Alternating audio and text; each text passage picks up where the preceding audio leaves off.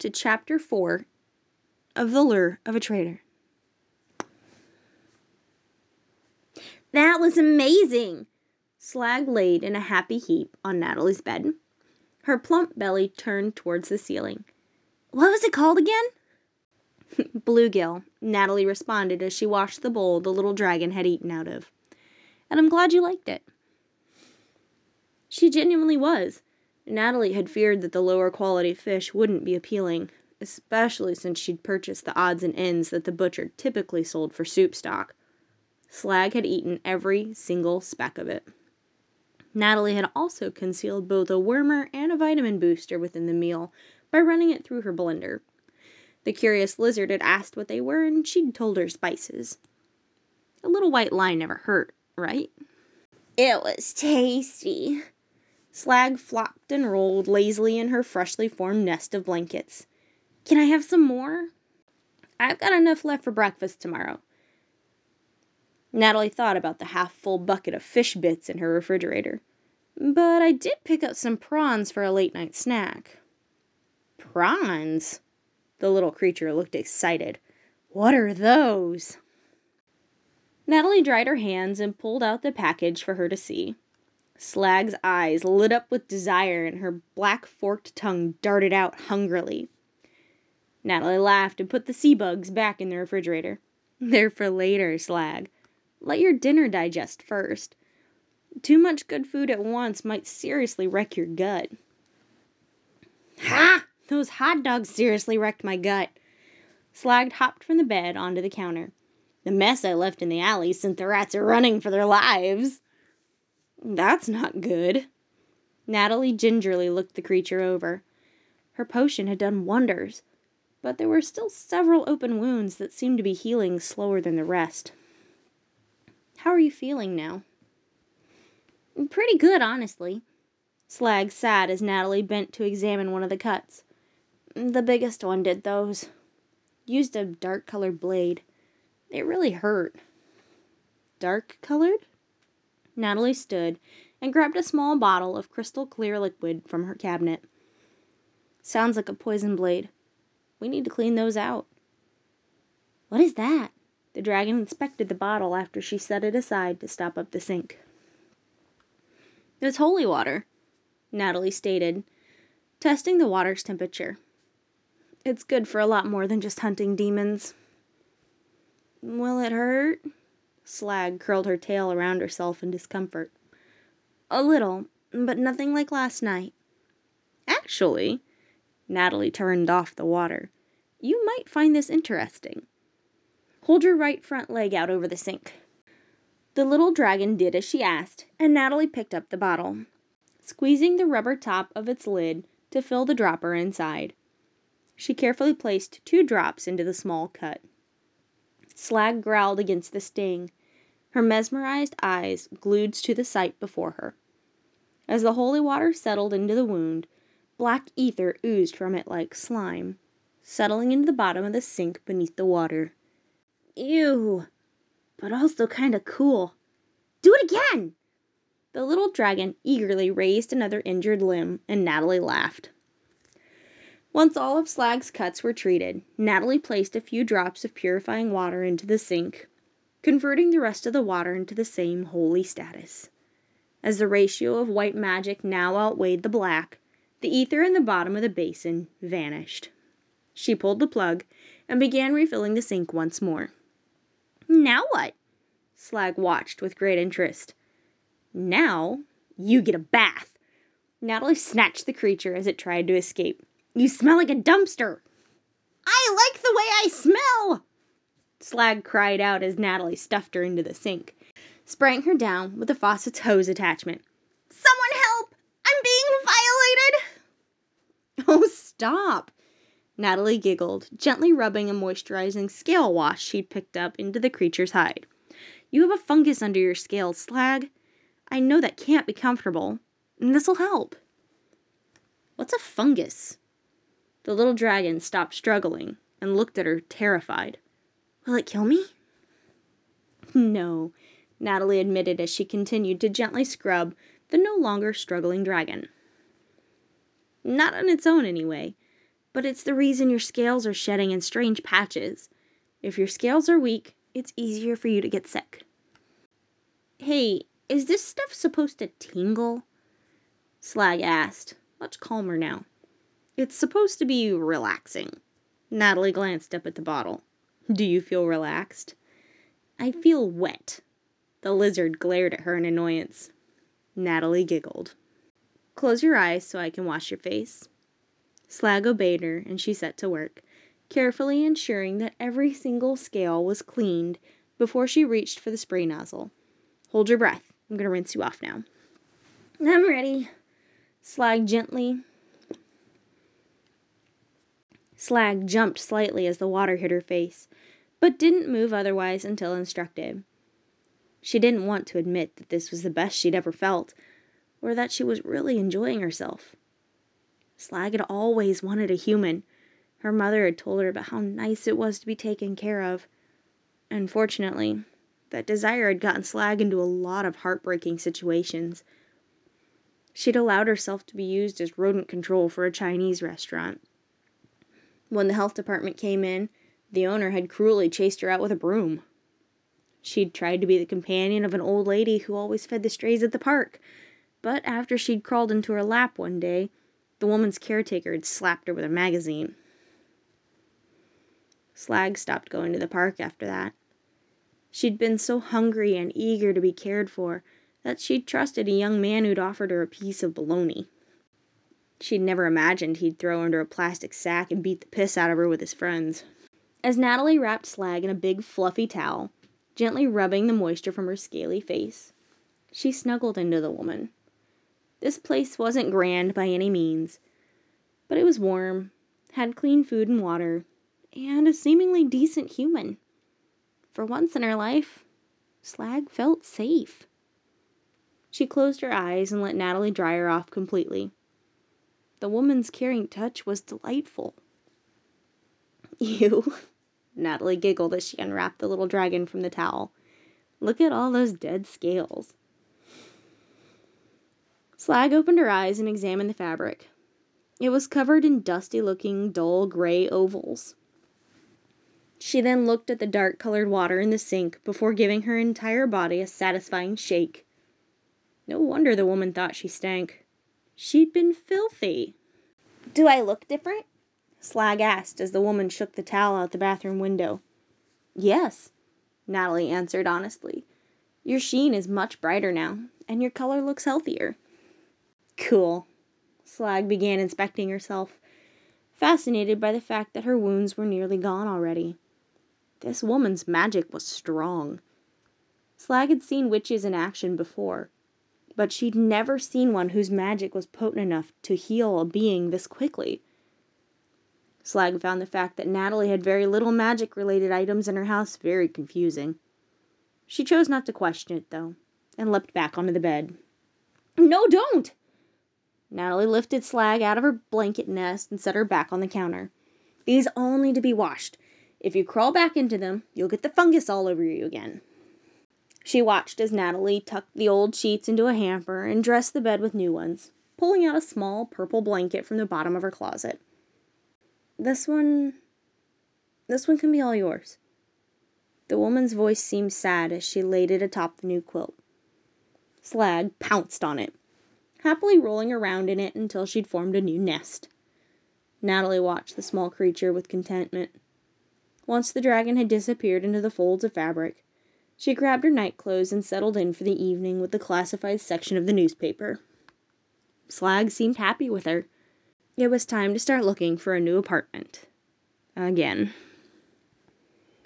Do do do do do do do do do do commercial time. Zach held Emily's hand, listening to the steady beeping of her heart monitor as he examined her withered fingers. It felt like he was holding the hand of a 90 year old woman with osteoporosis, not his barely 26 year old baby sister. Andrew tried to fill him in on what had happened. But long story short, the doctors had no clue what was going on. Emily had been hospitalized a little under two weeks ago after fainting at work. Since then, she'd lost over 70 pounds and had needed several blood transfusions.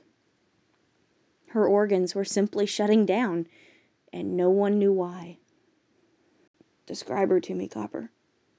Zach gently ran his thumb over Emily's bony knuckles. Skeletal. Copper couldn't think of a less harsh term. She has ashen skin, thinning hair, and lots of bruises. This has to be magic. Nothing else would progress this quickly. Zach bit his lip, trying not to cry as a wave of guilt crashed into him. I should have been there for her. Zach. Copper nudged his human's jaw with his face. Less pity party and more thinking. What spell would do this? I have no idea. Zach stood, tracing Emily's arm until he found her jaw. But I know someone who might. Who? Copper asked, but he already knew the answer. Zach bent down and placed a tender kiss on his sister's forehead before turning to leave. Stefani. Anyone but her, Zach? Copper pleaded in between giving him directions. How many other witches do you know? Zach had a valid point. We'll meet in public. It'll be fine. I'm not going to buy anything off of her. I swear. I made you a promise to get better, and I'm going to stick by it. But I don't have any other contact that could help us with this. Copper hated that Zach was right. Witches typically didn't talk to cops. Fine. But if she tries anything, I'm lighting her on fire. Sounds good to me. Zach agreed as they stepped out into the cool night air. He hailed a taxi home and racked his brain for any magical knowledge that would help his sister. Nothing came to mind. But his knowledge was limited to magic materials. He had very little experiences with curses, other than one. Call Stefani. Zach commanded his phone as he stepped into his apartment setting his keys down in their designated bowl. She answered on the first ring. Long time no fuck, baby. Her voice calmed him instantly. He knew she had enchanted her vocal cords, but that knowledge didn't stop their magic from affecting him. I can be there in 15 minutes. Um. Zach shook his head for clarity. That's. That's not while I'm calling. Stuff. I have a question about magic. Oh, really? He could hear the interest in her voice. Yes. Is there a spell that could turn a healthy person into basically a living skeleton? He asked, kicking off his shoes into their space next to the door. Copper, satisfied that the conversation was going in the right direction, took off to check on his hoard. No, she answered confidently. But there is a curse that can drain someone's life force. After infliction, it usually kills the person in about three weeks. Can it be reversed? Zach knew the answer, but he had to ask anyway. Zachariah. Stefani sounded disappointed in him. You of all people should know that curses can only be reversed by their casters. I take it someone close to you has gotten into a bit of trouble. My sister, he said sadly. That's too bad. She cranked up the magical powers of her voice, and Zach, in his saddened state, fell to them easily. How about we do something to take the edge off? There's a club on Brookwood. Let's go get a few drinks and go dancing. Tomorrow night, 7 p.m. I'll buy. Okay. Why was he agreeing to this? Oh, and darling, leave that dragon at home. Her voice felt as euphoric as the drugs she dealt. He ruined my favorite dress last time. Okay, I, I will. He had his new appointment with Dr. Torrey at that time. What was he doing? Why couldn't he say no to her? See you then, stud. Stefani hung up and Zach tossed his phone into the bowl with his keys before heading to the kitchen. Well? Copper asked as Zach opened the refrigerator. She thinks she knows how to fix it. He lied. She said I need to pick up a few things at the underground and then she'll make us a potion. When? Copper never accompanied Zack to the underground market. It was too risky. A dragon of his particular color and talents would be a prime target for theft. After work tomorrow. Zack pulled out several ingredients for their dinner. I'll swing by there before heading to the quack's. Copper laid down on his bed on the counter and watched his human. He didn't like leaving Zack to fend for himself, but he was also afraid of being snatched. Zack was a massive pain in the ass most days, but Copper's life was comfortable. He had anything he could ever ask for at his immediate disposal. The day Zack had been blinded, Copper got a glimpse of what his life would be like without his human. Zack's parents had put him in a kennel while they dealt with their son's rehab. The kennel had been loud and frightening, but at least he'd gotten a cage to himself, a warm blanket, and canned food specifically formulated for dragons. When Zack's parents forgot to pay the bill, the kennel surrendered Copper to a shelter. That place was horrible. They'd shoved him into a small cage with two other dragons, and got mad when he'd killed them after they'd attacked him. His punishment was no food or water for several days. When they did finally feed him, he was forced to eat dog kibble. He stayed in that horrible place for nearly a month before Emily had tracked him down. Zack had been livid with his parents. The entire time he'd been in rehab, he'd thought they were personally taking care of Copper. After the little dragon had told him what he'd gone through, Zack cut his parents off completely. That's what led to the argument with Emily. She'd urged him to accept his mother's apology so he could attend her wedding, and he'd refused. He chose his dragon over his sister. Copper watched intently as Zack seared pork loin in a pan and chopped vegetables. Most wouldn't know he was blind by the way he moved. The only tell was that his head was constantly tilted, listening to his actions. Zack had worked his ass off to get back onto the police force. He'd been demoted heavily, but Captain Levant couldn't deny that he was more than capable. Even though he held the title of sergeant, he'd been able to maintain the majority of his duties as lieutenant. He was so proficient that the captain hadn't filled the empty position. At least, that's what the man claimed. Copper thought he was scared of pissing Zack off. As his own meal neared readiness, Zack cut six thin slices of salmon, one perfect cube of cheese, and placed two boiled eggs onto a small plate. Copper happily slithered out of his bed as his human set the plate and a small dish of water down for him on the table. Copper's diet was carefully watched. It always had been. Zack was meticulous about the dragon's care, even as a child. He truly loved the zesty creature, and strived to give him the best life that he could. Copper sat, patiently waiting for Zack's meal to be ready. He liked eating with his human as an equal. As Zack sat down, he sighed, folded his hands over his plate, and bowed his head in silent prayer. It was a practice Copper had never really understood but didn't criticize. Zack wasn't exactly religious, but he had always prayed over dinner. I'll be fine as long as my eyes don't fail me. Zack smiled. Fuck you! Copper hissed, enjoying the sarcasm. Zack chuckled, his smile fading as his thoughts switched to his sister. Copper, I. I lied to you. What? The dragon stopped mid chew and searched his human's face. It was sad. Stefani used her magic on me over the phone. Zack stuffed a bite of pork into his mouth, chewing slowly as he struggled to get his next words out. There.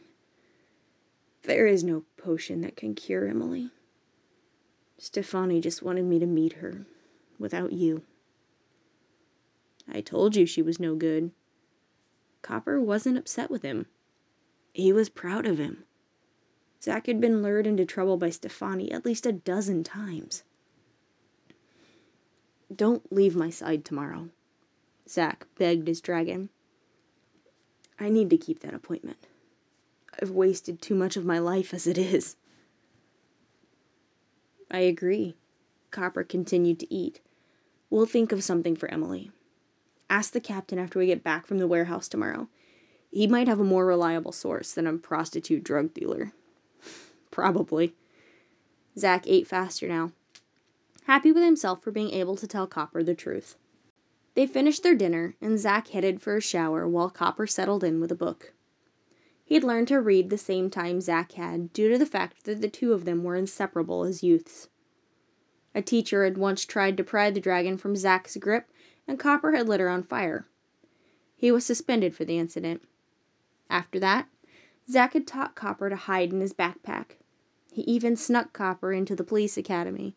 All of the cadets enjoyed having the little creature in their barracks. The class composite photo is still ranked as one of the school's most infamous, since it's the only one to feature a graduate's pet. Copper heard the bathroom door open, and he lazily rolled from his hoard, flying up to shut off the light before trotting in to join Zack. The little dragon curled up on his pillow, looking over at his human. He was less of a mess tonight, but it was easy to see that he'd cried in the shower. Copper laid his head down and closed his eyes. He wished beyond anything that he could have been there the day Zack had been blinded.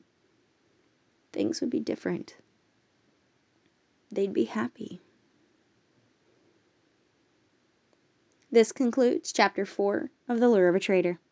I hope you enjoyed this reading, and I hope you'll return next week for chapter 5. Thank you and have a wonderful day.